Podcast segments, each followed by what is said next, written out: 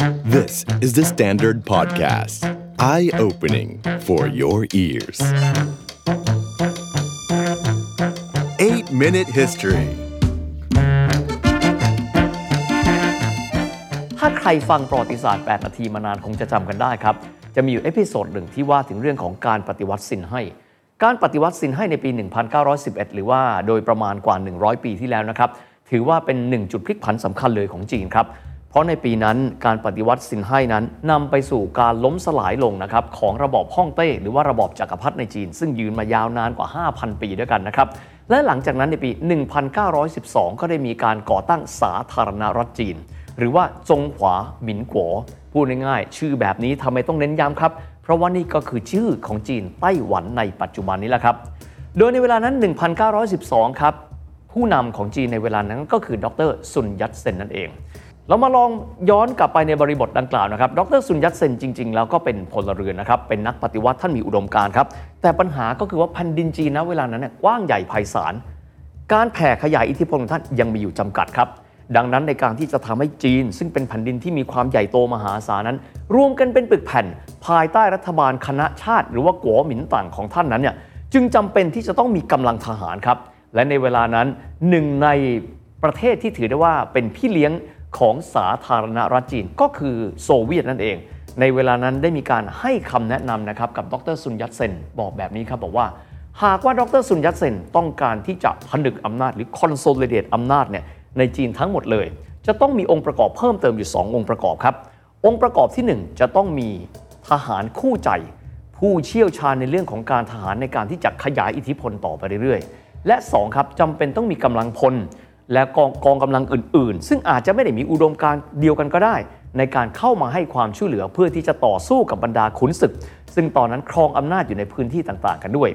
ณ เวลานั้นครับสหภาพโซเวียตได้มีการส่งนะครับที่ปรึกษาทางการทหารมาให้หนึ่งคน นั่นมีชื่อว่ามิคาอิลโบโรนินครับโบโรนินคนนี้ได้มีการแนะนำคนที่เขาเชื่อว่าน่าจะเป็นทหารคู่ใจของดรซุนยัตเซนได้อย่างดี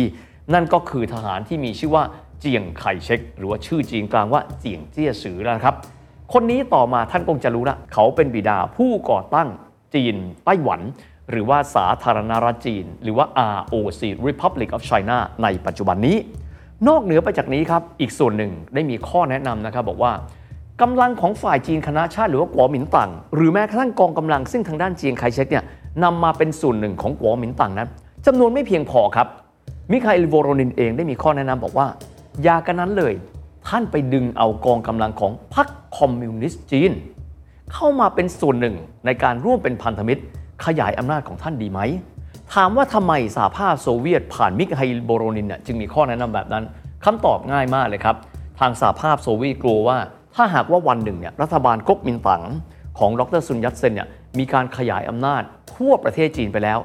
ถ้าเกิดว่าไม่ได้มีอิทธิพลเลยนะครับของสายคอมมิวนิสต์เข้าไปอยู่ในการเมืองหลักของจีนแล้วแล้วก็ อาจจะเป็นไปได้ว่าวันหนึ่งจีนเองอาจจะไม่ยอมเป็นพันธมิตร กับทางด้านของสหภาพโซเวียต ดังนั้นจึงได้มีการแนะนำนะครับให้พรรคคอมมิวนิสต์จีน ซึ่งณเวลานั้นอยู่ภายใต้การนำของหัวหน้าพรรคที่มีชื่อว่าเฉินตู่ซิ่วนั้น เข้าไปเป็นส่วนหนึ่งของกองกำลังของดรซุนยัตเซนด้วย ซึ่งในเวลานั้นพรรคคอมมิวนิสต์จีนเองเพิ่งถือกำเนิดครับ จึงได้มีการให้ความร่วมมือ แล้วก็เป็นกองกำลังผสมในการเดินหน้าขยายอำนาจไปด้วย รวมถึงสิ่งที่เขาเรียกกันว่า Northern Expedition หรือว่าการส่งกองกำลังนะครับของจีนคณะชาติ ภายใต้ดรซุนยัตเซนแล้วก็เจียงไคเชกรวมถึงกองกำลังผสม จากพรรคคอมมิวนิสต์นั้น เดินหน้าขยายอำนาจไปในทางภาคเหนือกันด้วยครับในปี 1925 ครับ ดรซุนยัตเซนนะครับ ถึงแก่อสัญญกรรม จริง ๆ ท่านก็ไม่ได้มีการมอบหมายว่าทายาททางการเมืองของท่านนี้เนี่ย ควรจะเป็นใคร ที่สุดแล้วครับ ทหารซึ่งเป็นมือขวาของท่าน ก็คือเจียงไคเชกก็เลยก้าวขึ้นมา กลายเป็นผู้นำของสาธารณรัฐจีนไปด้วย แต่หลังจากนั้นเจียงไคเชกเองได้มีการนำกำลังพลนะครับ จนขยายอำนาจของรัฐบาลจีนคณะชาติ ปกคลุมนะครับทั่วทุกพื้นที่ในแผ่นดินจีนได้เป็นผลสำเร็จ หลังจากที่ครองอำนาจได้เป็นที่เรียบร้อย 2 ปีให้หลังครับ เริ่มต้นหันมามองแล้วถ้าหากว่าเรายังมีคอมมิวนิสต์อยู่ร่วมเป็นพันธมิตรอยู่ด้วย ถ้าวันหนึ่งพวกเขากล้าแข็งขึ้นมา แล้วอำนาจของเราล่ะ จะไปอยู่ที่ไหน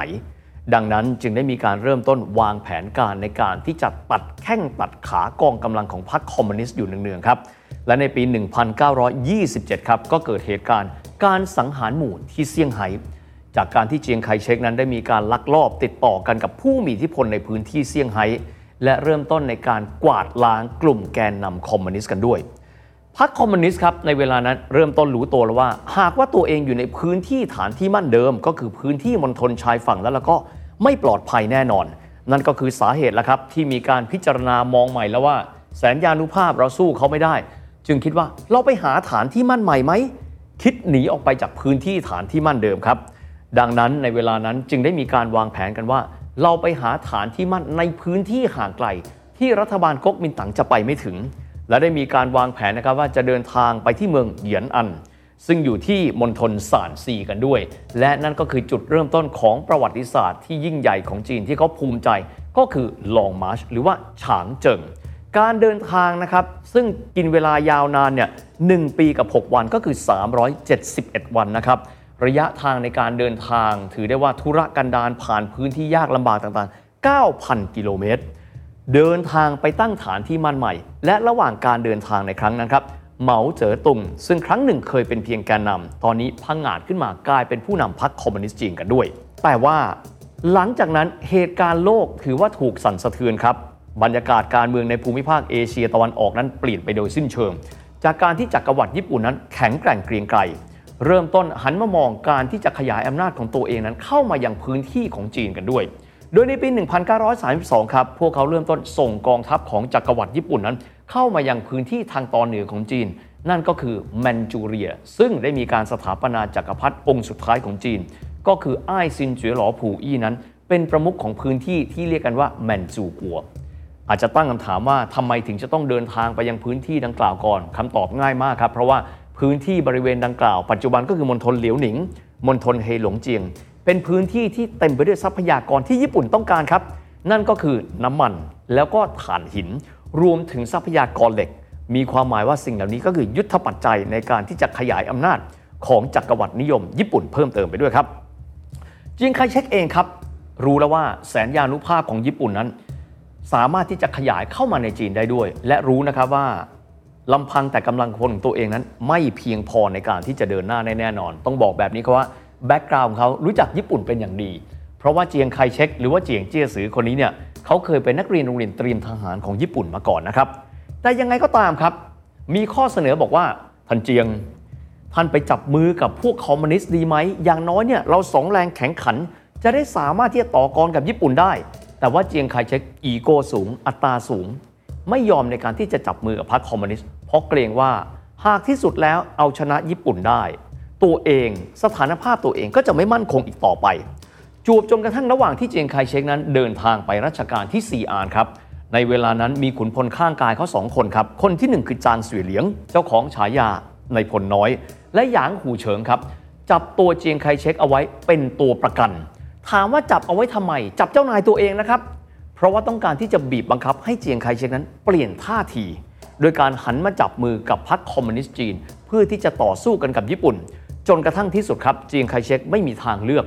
เลยจำเป็นที่จะต้องยอมรับว่าจะหันไปจับมือกับพรรคคอมมิวนิสต์กันด้วย หนึ่งในบุคคลที่เข้ามาในเวทีในการต่อรองในครั้งนั้นระหว่างเจียงไคเชกกับขุนพลของเขาสองคน คือจางสุยเหลียงกับหยางหูเฉิง ก็คือภรรยาของเจียงไคเชกที่มีชื่อว่า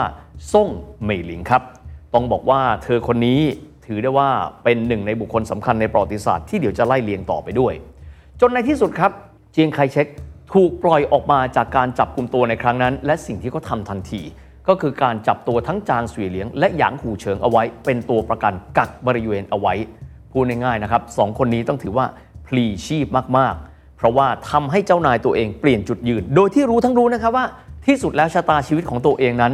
ย่อมจะต้องเปลี่ยนไปตลอดกาลด้วยเช่นเดียวกัน แต่สิ่งที่พวกเขาได้มาครับก็คือในเวลานั้นจีนเองมี 2 กองกำลังผสม พร้อมที่จะต่อสู้กันกับจักรวรรดิญี่ปุ่น แต่ไม่ต้องถามนะครับ จีนเองถือได้ว่าเป็นคนป่วยนะครับอย่างสาหัสเลยของเอเชีย ดังนั้น 2 กองกำลังรวมตัวกัน ยุทธปัจจัยจะเอามาจากไหน แทบไม่มี งบประมาณในการสู้รบต้องบอกว่าสู้จักรวรรดิญี่ปุ่นไม่ได้เลย ในเวลานั้นเจียงเจี้ยซือหรือว่าเจียงไคเชกครับ พิจารณาอยู่ อย่ากันนั้นเลย เราหันไปหามหาอำนาจโลกในเวลาเพื่อขอความช่วยเหลือดีไหม จึงได้พิจารณาถึงการเข้าไปขอความช่วยเหลือกับสหรัฐอเมริกาครับ ถ้าหากว่าท่านติดตามนะครับเรื่องของประวัติศาสตร์จีนจะรู้ว่าความสัมพันธ์ของสหรัฐอเมริกากับจีน จะพบว่าสหรัฐอเมริกานั้นไม่เคยมีบทบาทในประวัติศาสตร์จีนนั้นมากมายนักสักเท่าไหร่กันด้วย แต่ในเวลานั้นครับเจียงไคเชกมองนะเราต้องขอความร่วมมือไปด้วย และบุคคลที่เจียงไคเชกส่งไปเพื่อที่จะเจริญสัมพันธไมตรี และขอความช่วยเหลืออย่างน้อย 2 มิตินะครับ หนึ่งคือยุทโธปกรณ์ และ 2 คือทรัพยากรก็คือทรัพยากรด้านงบประมาณกันด้วยนะครับ บุคคลที่เขาส่งไปเป็นผู้หญิงนะครับ และคนคนนั้นก็คือภรรยาของเขา มาดามซ่งเมยลิง พูดมาถึงตรงนี้ครับท่านอาจจะจินตนาการซ่งเหมยหลิงก็คงเป็นอาซิมคนหนึ่งนะฮะที่อาจจะหน้าตาสวยหน่อย ก็เลยกลายเป็นภรรยาของเจียงไคเชกนะครับจริง ๆ เธอไม่ธรรมดาเลยนะครับทางด้านของซ่งเหมยหลิงเองเนี่ยนะครับ เธอถือได้ว่า เป็นบุตรของข้าบดีใหญ่ของจีนก็คือซ่งเจียสู้นะครับ เธอได้รับการศึกษาอย่างตะวันตก พูดภาษาอังกฤษได้อย่างคล่องแคล่ว มีความชาญฉลาดเป็นอย่างมากเลย จริง ๆ แล้วเนี่ยเธอเป็นภรรยาคนที่4นะครับของเจียงไคเชกเจียงไคเชกเนี่ยเคยมีมีมาแล้ว 3 คนนะครับแต่ที่สุดแล้วครับพอเขาได้มาเจอกับซ่งเหมยหลิง ซึ่งถือได้ว่าเป็นผู้หญิงที่น่าจะผลักดันเขาให้ไปอยู่ในที่ที่เขาต้องการจะเป็น คือผู้นำของจีนได้ ดังนั้น เขาก็เลยสะบั้นไมตรีสะบั้นความสัมพันธ์นะครับกับภรรยาเก่าของเขาทั้ง 3 คน แล้วก็ชูให้กับซ่งเหมยลิงนี้นะเป็นสตรีหมายเลขหนึ่ง เป็นเมียหลวง เป็นเมียออกงานของตัวเขาเลย ก็แน่นอนนะครับ คนที่กำลังต้องการที่จะไต่เต้า อะไรทำได้ก็ทำนะครับซ่งเหมยลิงครับ เธอเดินทางไปยังสหรัฐอเมริกา เธอพบกับประธานาธิบดีแฟรงค์เดลาโนรูสเวลต์แต่นอกเหนือไปจากนั้นภาพที่ถือได้ว่าเป็นภาพประวัติศาสตร์ภาพหนึ่งก็คือว่า เธอนั้นได้ไปที่ทำเนียบขาวแล้วครับ แล้วก็ได้มีการไปพูดคุยกับสตรีหมายเลขหนึ่งของสหรัฐอเมริกา ชื่อว่าเอเลนอร์รูสเวลต์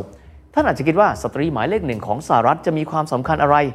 เธอไม่ใช่สตรีหมายเลขหนึ่งธรรมดานะครับ เธอเป็นผู้นำแนวความคิดสิทธิมนุษยชนคนหลักๆ เลยของสหรัฐอเมริกา อดีตเนี่ยเธอเคยเป็นนักเขียนทรงอิทธิพลมากในสหรัฐอเมริกา ดังนั้นการที่สตรีหมายเลขหนึ่งของทั้งสองประเทศพบกันนะครับถือเป็นเรื่องที่เป็นหนึ่งในเหตุการณ์ทางประวัติศาสตร์ก็ว่าได้ แต่ไม่ใช่แค่นั้นครับ มาดามซ่งเหมยหลิงยังได้รับโอกาสนะครับในการเข้าไปพูดสุนทรพจน์ที่สภาคองเกรสของสหรัฐ ต่อหน้านะครับผู้แทนรัษฎรแล้วก็ซีเนเตอร์ก็คือวุฒิสมาชิกของสหรัฐ เพื่อเป็นการขอให้สหรัฐอเมริกานั้น ให้ความช่วยเหลือกับสาธารณรัฐจีนในการต่อสู้กับญี่ปุ่นกันด้วย ดังนั้นต้องบอกว่าความสัมพันธ์ระหว่างจีนกับสหรัฐอเมริกานั้น เริ่มต้นแน่นแฟนเป็นอย่างมากก็ในช่วงนั้นนี่แหละครับเกร็ดเล็กน้อยอีกนิดนึงนะครับ หลายท่านจะเคยได้ยินหนังที่มีชื่อว่าสามหญิงตระกูลซ่ง ซ่งไอหลิง ซ่งชิงหลิง และซ่งเหมยหลิง เธอก็คือน้องเล็กในบรรดา 3 พี่น้องเนี่ยแหละครับสำหรับพี่สาวของเธอคนกลางนะครับ หลายท่านอาจจะทราบว่าซ่งชิงหลิงนั้น เป็นภรรยานะครับของอดีตผู้นำของจีน นั่นก็คือดรซุนยัตเซนนั่นแหละครับจริง ๆ แล้วถึงแม้ว่าจีน แม้ว่าจะได้รับความช่วยเหลือนะครับจากทางสหรัฐอเมริกาแล้วก็ดี แล้วก็ไม่สามารถที่จะต้านทานญี่ปุ่นได้ แต่ญี่ปุ่นก็พ่ายแพ้สงครามโลกครั้งที่ 2 ครับ จากการที่โดนระเบิดนิวเคลียร์เข้าไป 2 ลูกนะครับ คือ Little Boy แล้วก็ Fat Man กันด้วย สิ้นสุดสงครามโลกเป็นที่เรียบร้อย สหประชาชาติก็ถูกก่อตั้งขึ้นในปี 1945 ครับ ในเวลานั้นประเทศจีนมีชื่ออย่างเป็นทางการว่าสาธารณรัฐจีน Republic of China ซึ่งถือได้ว่ากลายมาเป็นนะครับตัวแทนอย่างชอบธรรมของชาติจีนในเวทีสหประชาชาติ นอกเหนือไปจากนี้นะครับยังเป็นหนึ่งในสมาชิกถาวรของคณะมนตรีความมั่นคงนะครับของสหประชาชาติหรือว่า UNSC ก็คือ United Nations Security Council ซึ่งณเวลานั้นถือได้ว่าเป็นมหาอำนาจของโลกมี 5 ชาติด้วยกันครับ อันได้แก่สหรัฐอเมริกา สหราชอาณาจักร ฝรั่งเศส สหภาพโซเวียต และสาธารณรัฐจีนคำว่าสาธารณรัฐจีนในเวลานั้น ก็คือจีนทั้งประเทศที่มีผู้นำสูงสุดก็คือเจียงไคเชกแหละครับ ในกรอบเวลาเดียวกันหลังสงครามโลกครั้งที่ 2 ครับแฮร์รี่ทรูแมนประธานาธิบดีสหรัฐอเมริกา มองว่าภูมิรัฐศาสตร์โลกเนี่ยเปลี่ยนแปลงไป นอกเหนือไปจากการเริ่มต้นสงครามเย็นกับสหภาพโซเวียต มองไกลไปอีกหนึ่งช็อตครับว่า ถ้าเกิดว่าปล่อยให้จีน ซึ่งในเวลานั้นเนี่ยมีการแข่งขันขั้วอำนาจสองขั้วครับก็คือจบสงครามโลกแล้วเนี่ยจีนคณะชาติคือก๊กมินตั๋งกับจีนคอมมิวนิสต์ก็คือพรรคคอมมิวนิสต์จีนของเหมาเจ๋อตุงก็กลับมาต่อสู้กันใหม่ในสงครามกลางเมืองใหม่ มองแบบนี้ครับ ถ้าหากว่าสงครามกลางเมืองกันยืดเยื้อ และคอมมิวนิสต์เป็นฝ่ายชนะไป ที่สุดสหรัฐอเมริกาก็จะเป็นฝ่ายเพลี่ยงพล้ำในสงครามเย็นครับ เพราะจีนก็จะกลายเป็นคอมมิวนิสต์แล้วก็จะกลายเป็นพันธมิตรของสหภาพโซเวียต ดังนั้นครับแฮร์รี่ทรูแมนจึงได้เดินหมากเกมนี้ส่งรัฐมนตรีต่างประเทศก็คือจอร์จซีมาร์แชลเดินทางไปยังจีนครับ เพื่อที่จะโน้มน้าวให้ทั้งสองฝ่ายเลย คือเจียงไคเชกและเหมาเจ๋อตุงว่าง่ายๆก๊กมินตั๋งกับพรรคคอมมิวนิสต์จีน ให้ร่วมกันตั้งรัฐบาลผสมแห่งชาติก๊กมินตั๋งมองแบบนี้ถ้าตั้งแบบนี้ตัวเองก็จะต้องเป็นแกนนำนะครับของรัฐบาลอยู่แล้ว มีความหมายว่าเจียงไคเชกก็ยังคงเป็นผู้นำสูงสุดต่อไป ทางด้านเจียงไคเชกเองเซเยสครับ ได้เลย แต่ทีนี้ต้องไปเจรจาอีกฝ่ายหนึ่งครับ ก็เลยได้ไปพูดคุยนะครับกับทางเหมาเจ๋อตุงเหมาเจ๋อตุงบอกว่าไม่ได้หรอกพวกเรามีอุดมการณ์ของเรา ดังนั้น เหมาเจ๋อตุงจึงได้ปฏิเสธข้อเสนอของจอร์จซีมาร์แชลสำหรับพันธกิจในครั้งนั้นของจอร์จซีมาร์แชลของสหรัฐอเมริกานะครับเขาเรียกกันว่า Marshall's Mission ซึ่งลงท้ายด้วยความล้มเหลว เพราะว่าไม่สามารถที่จะโน้มน้าวให้ทั้งสองฝ่ายนั้นหันมาจับมือกัน แล้วก็เริ่มต้นในการตั้งรัฐบาลจีนแห่งชาติ ประกอบไปด้วยสองส่วนกันได้ ที่สุดครับสองฝ่ายกลับมารบกันใหม่ด้วย ดังที่ท่านได้ติดตามประวัติศาสตร์ไปแล้ว ผู้ชนะก็จบลงด้วยชัยชนะของทางพรรคคอมมิวนิสต์จีน สมรภูมิท้ายๆนะครับก็คือสมรภูมิที่นานกิง ซึ่งเจียงเจี้ยสือหรือว่าเจียงไคเชกนั้นพ่ายแพ้ จากนั้นถอยร่นไปอยู่ที่มณฑลฟูเจียนหรือว่าฮกเกี้ยนพ่ายแพ้ต่อไป จนกระทั่งที่สุดจำเป็นที่จะต้องมีการไปตั้งแผ่นดินใหม่ ที่เกาะฟอร์มูซาหรือว่าเกาะไต้หวัน ซึ่งอยู่นอกชายฝั่งของมณฑลฟูเจียนในเวลานั้นกันด้วย แต่เป็นที่น่าสนใจนะครับว่า ถึงแม้ว่าในเวลานั้นในปี 1949 นี้เนี่ย เหมาเจ๋อตุงและพรรคคอมมิวนิสต์จีน จะได้มีการสถาปนาประเทศจีนใหม่ ชื่อว่าสาธารณรัฐประชาชนจีนจงกัวเหรินหมินก้งเหอกัว People's Republic of China แต่ครับ ตัวแทนอย่างชอบธรรมของชาติจีนในเวทีสหประชาชาติ และสมาชิกถาวรในคณะมนตรีความมั่นคงแห่งสหประชาชาติ ยังคงเป็นสาธารณรัฐจีนของเจียงไคเชกซึ่งตอนนี้ อยู่ที่ไต้หวันซึ่งเป็นแผ่นดินที่เล็กกว่าเยอะเป็นที่เรียบร้อยไปแล้ว สถานภาพของความเป็นชาติ และสถานภาพของการเป็นสมาชิกของ UN ยังคงอยู่กับเจียงไคเชกและไต้หวันคือ Republic of China จงขวาหมินกัวเหมือนเดิมนะครับ เพราะฉะนั้นครับ ในเวลานั้นขอเรียกง่ายๆแล้วกัน จีนแผ่นดินใหญ่ขอเรียกกันว่าจีนแดง ในขณะที่จีนไต้หวันเรียกกันว่าจีนขาว ตัวแทนของจีนในสหประชาชาติยังคงเป็นจีนขาว แม้ว่าจะครอบครองพื้นที่เป็นเพียงแค่เกาะเล็ก ๆ แค่นั้นเองครับ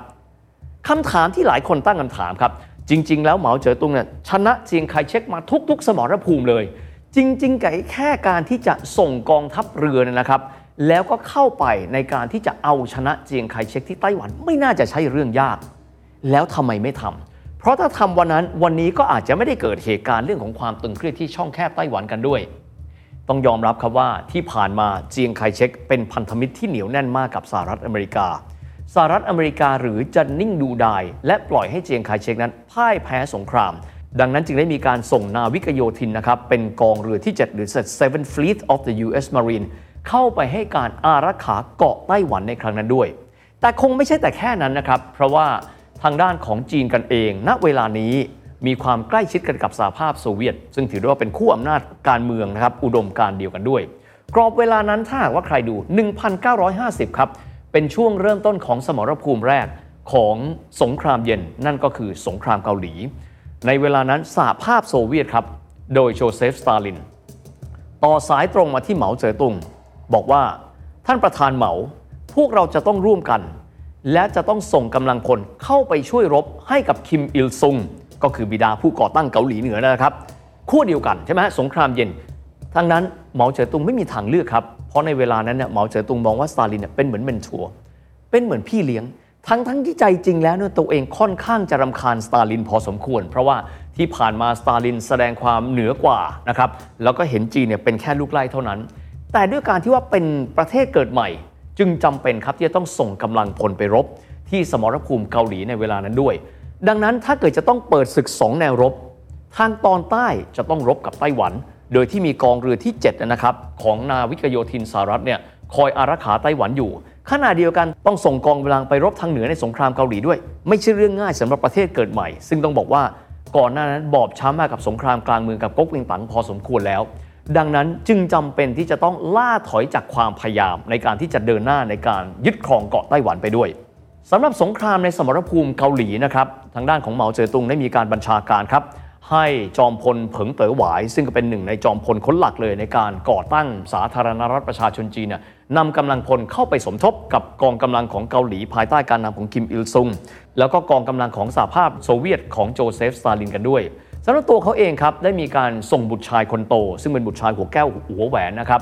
เรียนจบทหารเนี่ยมาจากสหภาพโซเวียตก็คือพันโทเหมาอ้านอิง เข้าไปเป็นส่วนหนึ่งของกำลังพล อยู่บริเวณนะครับฐานที่มั่นอยู่บริเวณเมืองพยองยาง หรือว่าเปียงยางนี่แหละครับ โดยที่ตัวเองก็เชื่อตามอุดมการณ์ในเวลานั้นว่าลูกผู้ชายนะครับเป็นลูกคนโตประธานเหมาต้องเข้าไปร่วมรบด้วยนะครับแต่เป็นซีน้าเสียดายนะครับ เพราะว่าในปีแรกของสงคราม 1950 ครับ กองกำลังสหรัฐได้มีการทิ้งระเบิดนาปามไปยังพื้นที่มั่นตรงนั้น จนกระทั่งเหมาอ้านอิงนั้นก็เสียชีวิตไปด้วย ศพนั้นไม่เกรียมไม่มีใครสามารถรู้ได้นะครับ ว่าคนไหนคือเหมาอ้านอิง จะมารู้ก็รู้จากนาฬิกาข้อมือนั่นแหละครับ ว่าเป็นนาฬิกาข้อมือที่เป็นนาฬิกาโซเวียต และเป็นนาฬิกาโซเวียตที่ได้รับโดยตรงจากโจเซฟสตาลินเหมาเจ๋อตุงเองนะครับก่อนจะมาทราบว่าลูกชายหัวแก้วหัวแหวนเนี่ยเสียชีวิต ก็ผ่านไปแล้วเป็นเวลาเป็นปีไปด้วยนะครับก็แน่นอนนะครับว่าในเวลานั้นจีนเองยังไม่มีความแข็งแกร่งเพียงพอในการที่จะเดินหน้าผนวกไต้หวันเข้ามาอยู่ในจีนแผ่นดินใหญ่ในเวลานั้นด้วยครับ ทางด้านจีนเองครับก็เริ่มต้นในการที่จะจัดระเบียบใหม่ของประเทศเขานะครับมีการผลักดันนโยบาย Great Leap Forward เลยว่าครับหรือว่าต้าเย่จินหลังจากนั้นก็มีการปฏิวัติวัฒนธรรม หันไปมองทางด้านของไต้หวันกันบ้างครับ ไต้หวันเองเจียงเจี้ยสือเจียงไคเชกไปตั้งรัฐบาลจีนคณะชาตินะครับในปี 1950 แล้วตนเองก็เป็นผู้นำเผด็จการของไต้หวันมาเป็นเวลา 25 ปี จนกระทั่งถึงปี 1975 กันด้วยครับ โดยที่อย่างที่ได้บอกครับสถานภาพของการเป็นตัวแทนอย่างชอบธรรมของจีนในเวทีสหประชาชาติ ยังเป็นของจีนขาวหรือว่าจีนไต้หวันครับ แต่ว่าครับในปี 1971 ครับ เกิดเหตุการณ์สำคัญ เหมือนสหรัฐอเมริกานั้นเปลี่ยนท่าทีต่อเรื่องของจีน เพราะว่าเฮนรี่คิสซิงเจอร์รัฐมนตรีต่างประเทศ ภายใต้รัฐบาลของริชาร์ดนิกสันเดินทางไปยังปักกิ่ง แล้วก็ไปพบกับนายกรัฐมนตรีโจเอินไหล ดังที่เราจะเห็นภาพนะครับ โจเอินไหลให้การต้อนรับเฮนรี่คิสซิงเจอร์ผู้เดินทางมาเพื่อเปิดความสัมพันธ์กับจีน ใช้ตะเกียบคีบอาหารให้เฮนรี่คิสซิงเจอร์ดูแล้วก็รู้ครับว่าสหรัฐอเมริกาเองต้องการจะมีความใกล้ชิดกันกับจีนแดง สาธารณรัฐประชาชนจีนมากขึ้น เรื่องนี้มันเกิดอะไรขึ้น และเปลี่ยนแปลงความสัมพันธ์ระหว่างจีน ไต้หวันสหรัฐอเมริกาอย่างไร สถานภาพของจีนและไต้หวันเปลี่ยนแปลงไปหรือไม่ นับตั้งแต่การเยือนของเฮนรี่คิสซิงเจอร์ที่ปักกิ่งในปี 1971 ตอนหน้าเรามาคุยกันต่อครับ The Standard Podcast. Eye opening for your ears.